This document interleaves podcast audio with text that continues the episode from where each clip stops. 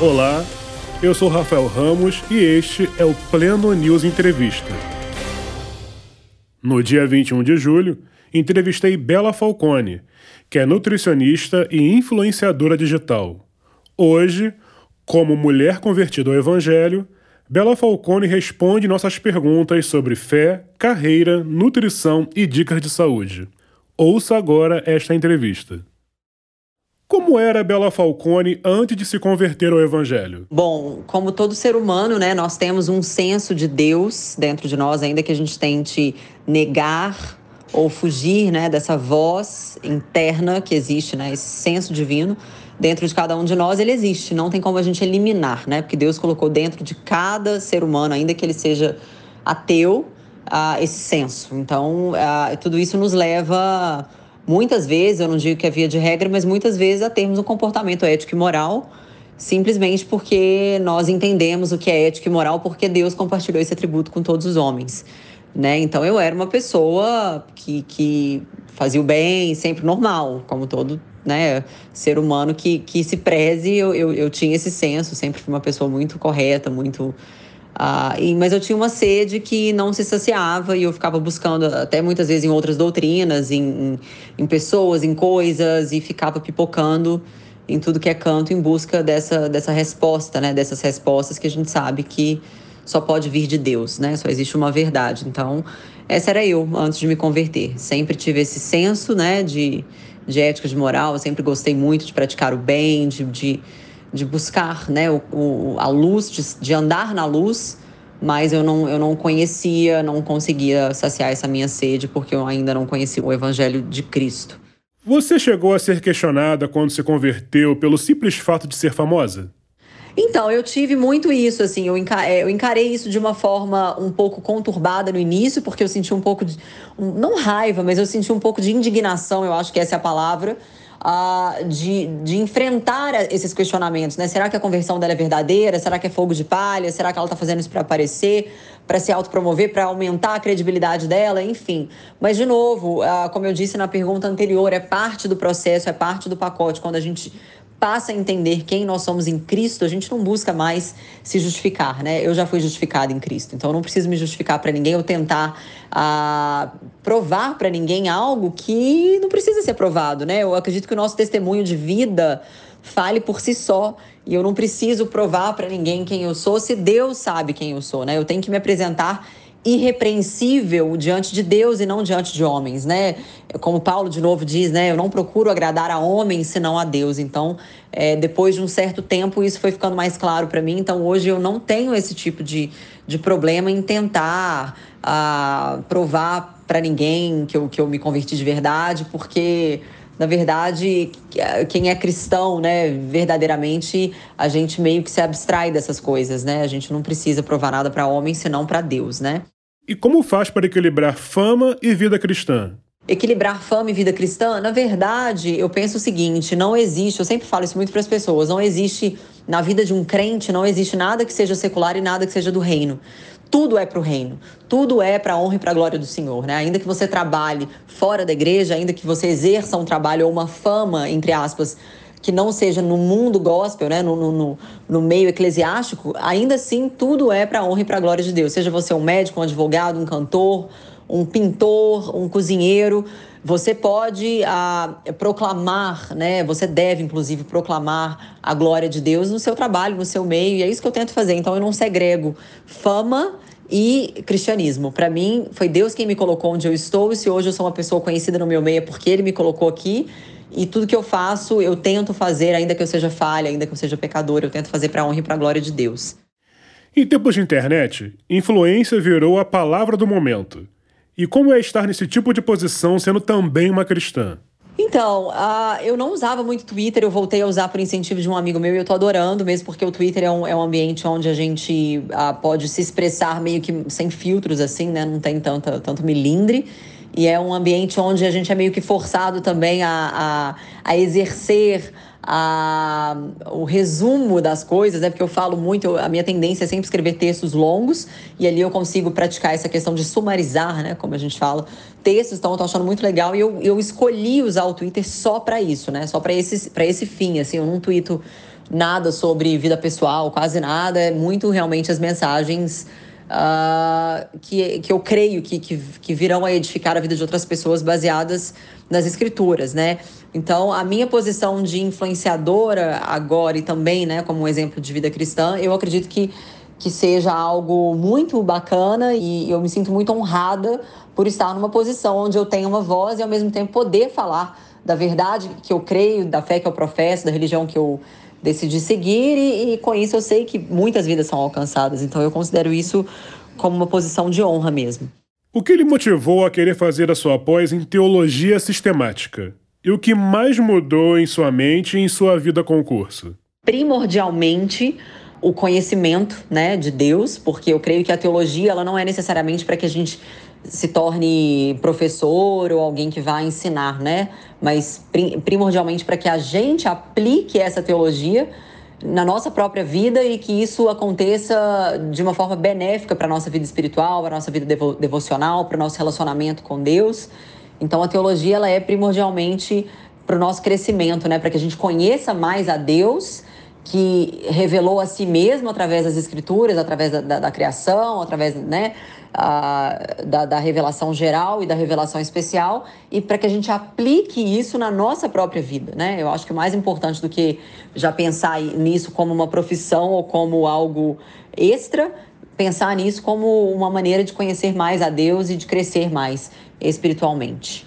Uh, que mais mudou na minha mente, na minha vida após o curso Gente, eu falo isso para todo mundo. Uh, R.C. Sproul, que né, foi um grande teólogo sistemático, ele fala que é, somos todos teólogos em seu livro, né? E a verdade é essa: todos deveríamos ser teólogos, ainda que é, numa escala ou num nível inferior, né? A, a, quando eu falo inferior, eu não estou dizendo que nós somos menos importantes do que outras pessoas, mas eu digo em níveis de aprofundamento e de, e de e de eh, intelectualidade, né? Porque nós temos mentes brilhantes, né? Calvino, Armínio, enfim, outros teólogos que a humanidade já conheceu, que esses aí, eles são teólogos, tipo, brilhantes. Mas todos nós deveríamos ser teólogos em um sentido, né? De, de, de um determinado aspecto ou de um determinado nível, porque isso beneficia a nossa vida espiritual, congregacional, a, a nossa vida devocional, o nosso relacionamento com Deus, a maneira como a gente enxerga Deus, a maneira como nós somos moldados em Deus, até a nossa oração melhora porque nós passamos a, a, a, conhecer a Deus de uma forma mais profunda. E mais do que isso, nós não somos ludibriados pelas falsas doutrinas que têm permeado né, na, nas igrejas, não só contemporâneas, mas desde lá dos primórdios, né, desde a igreja primitiva. Paulo sempre rebatia né, essas falsas doutrinas, principalmente o gnosticismo, dentre outras coisas. Ah, então é muito importante que a gente tenha esse contato mais profundo, né, esse, esse, esse estudo teológico, que é a ciência, a rainha de todas as ciências, né, a teologia, para que a gente uh, desperte para uma vida espiritual mais, mais sólida, né, para que a gente cresça em sabedoria, em graça, para que a gente melhore o nosso relacionamento com Deus e, consequentemente, com os nossos irmãos né, dentro da igreja. Então, eu acho que todos deveríamos buscar conhecimento teológico, assim, sem a menor dúvida. A nossa, nossa mente, a nossa cosmovisão muda muito, ela é moldada de acordo com os preceitos bíblicos, né, que é o nosso maior objetivo. Você vê essa geração de jovens como o futuro da igreja evangélica no Brasil? Eu acho muito difícil a gente julgar, né? Nenhum de nós deveríamos ser ocupar o, o, posto de juiz que somente Jesus né, é, é virá para julgar todas as nações e não cabe a nenhum homem julgar. Mas nós devemos sim ter um olhar, de uma certa forma, crítico, para que nós sejamos também bons apologetas, né? para que a gente saia em defesa do evangelho quando necessário, para que a gente se posicione quando necessário, é claro, que com amor, com educação, com ética, né, de, de, uma forma de uma forma madura, amorosa, mas eu vejo assim que existem duas vertentes. Existe sim uma uma leva de pessoas que tem se despertado para o evangelho verdadeiro, que tem despertado cada vez mais interesse pelas escrituras e voltado ao verdadeiro evangelho, enxergado a necessidade profunda de, de ler as escrituras, de se aprofundar no conhecimento, de buscar realmente, né, a as raízes, né? Os, escutar e ler boas obras também. Claro que a Bíblia é a nossa única, única regra de fé e de prática, mas existem muitas leituras que a gente pode e deve fazer para nos ajudar uh, na nossa caminhada, né? De exegese bíblica, enfim, de teologia também. Uh, mas eu vejo que também tem uma leva de pessoas que elas estão doutrinando a experiência e que não estão se importando muito com a revelação especial de Deus, que é a Bíblia, né? A, a Bíblia é uma, uma forma muito importante, né? Talvez a mais. A gente não pode comparar a revelação eh, geral com a revelação especial, mas eu digo assim, na revelação geral, que é onde, onde, que é onde Deus se revela através da, da criação, através do homem uh, e de outras coisas, eh, nessa revelação não existe a revelação da graça especificamente, né? Como existe na revelação especial. Então eu, eu creio assim que falar, falar que não é necessário ler a Bíblia e estudar a, Bíblia é um crime, né? É um, um crime na vida de todo cristão, não deveria ser dito. Então, eu sinto que quanto mais a gente se afasta da, da, da verdade bíblica, mais a gente morre espiritualmente, assim como a oração e assim como outras coisas. Então, eu, eu sinto que existe uma, uma turma que sim está preocupada em voltar às escrituras, em se aprofundar nisso e, e, e, buscar cada vez mais a verdade do evangelho, e tem uma outra leva que, que se contenta apenas com aquilo que é escutado nas igrejas, né, no culto e num e não busca estudar Bíblia. Então eu acho que isso aí é um, é um grande problema. Isso gera idolatria, religiosidade, isso gera heresias, né? Isso gera muitas coisas que não, não condizem com a verdade de Deus. Então eu vejo que tem duas vertentes aí. É, e é muito difícil a gente analisar, né? Até que ponto que isso, que isso pode ser corrigido, até que ponto que isso é totalmente pernicioso, é, é bem complicado. Então é dizer que os jovens evangélicos. Eu creio que sim, a gente, né, a gente deveria ser o futuro da igreja. Na verdade, não o futuro, a gente deveria ser o presente, né? A gente não tem que pensar só no futuro, mas no presente. Então, eu acho que é uma, uma algo bem dividido, assim, que é, que é complicado de trazer uma, uma análise tão breve, tão rápida, né? A gente não sabe o que, que vai acontecer, mas o nosso papel é realmente uh, voltar às escrituras, se preocupar com o verdadeiro evangelho, ter uma vida devocional, congregar e buscar uma igreja que seja bíblica, né? Acima de tudo. Dá para aliar teologia sistemática e nutrição? Com certeza, né? Nosso corpo é o templo do Espírito Santo, então quanto mais a gente conhece sobre Deus, quanto mais a gente estuda sobre Deus, quanto mais a gente articula a verdade de Deus revelada é, por Ele mesmo, né? Mais a gente vai querer cuidar da, da, da, nossa, da nossa existência, do nosso corpo, da nossa vida como um todo. Falando agora de saúde. Por que há esse estigma de que o evangélico não pode se cuidar, seja na academia ou com dieta? Eu acho que isso, isso uh, são coisas que um, talvez façam parte da, de uma cultura, né? De uma cultura que acabou se confundindo, a cultura entrou ali e, e acabou não confundindo, mas talvez sufocando a, a, verdade bíblica, né? Aquela coisa do, do da, de repente a tradição de uma certa igreja e, ou uma experiência de uma certa igreja que foi doutrinada, a experiência foi doutrinada, então não se pode fazer isso, não se pode fazer aquilo, mas aonde que fala isso na Bíblia, né?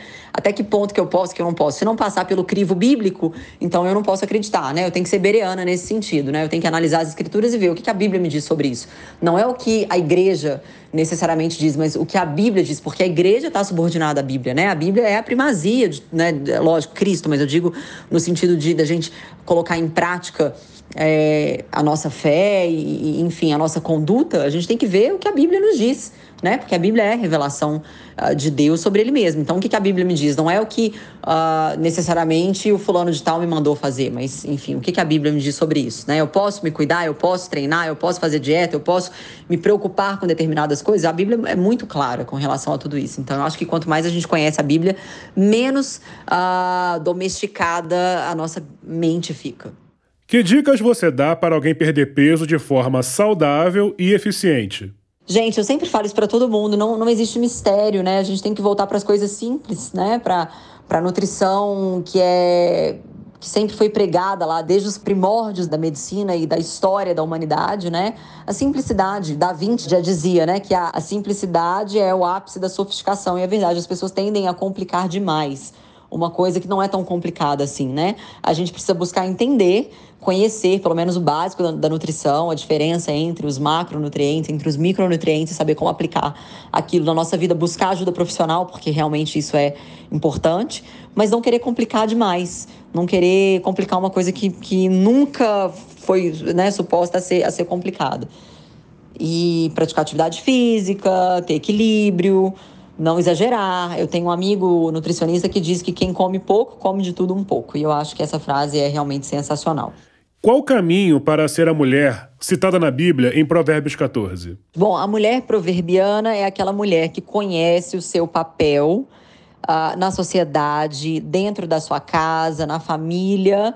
É a mulher que não quer passar por cima do homem, que não quer ser melhor do que o homem, que não quer exercer um, um, um, papel que não é suposto a ser dela. Então, esse é o modelo do cristianismo, né? Eu falo muito que a, a submissão bíblica, ela nada tem a ver com machismo, nada tem a ver com subserviência, nada tem a ver com humilhação, nada tem a ver com ser menos importante do que o homem, ou, ou, ou ser desprezada, ou aceitar qualquer tipo de de atitude, né, por parte do homem, nada tem a ver com isso. Ela é uma, ela é uma posição honrosa para a mulher, né? Onde é onde a mulher se reconhece no papel aonde ela foi chamada para para estar, né? Onde ela foi colocada pelo próprio Deus. E a gente sabe que nós fomos chamadas para realmente edificar a nossa casa, né? O, o homem como sacerdote da casa, a mulher como coração da família, como a parte emocional, a parte é, mais espiritualizada, talvez, né? Não estou comparando aqui níveis de espiritualidade, mas eu digo no sentido realmente de, de, de trazer a união ali para a família. Ele é o coração da família. E quando a mulher reconhece é, a, a, sua posição né, na família, na sociedade, eu creio que a gente consegue realmente ser a mulher de Provérbios, né? A mulher de Provérbios 14, a mulher sábia que edifica, a mulher que é admirada pelos filhos, que é admirada pelo marido, que é admirada pela sociedade porque ela consegue se impor de forma respeitosa, honrosa. Ela é uma mulher que consegue desempenhar um papel, seja profissional ou seja dentro da sua casa ou ministerial, onde quer que for, de forma é, literalmente respeitosa, né? Ela, ela, ela consegue impor a sua.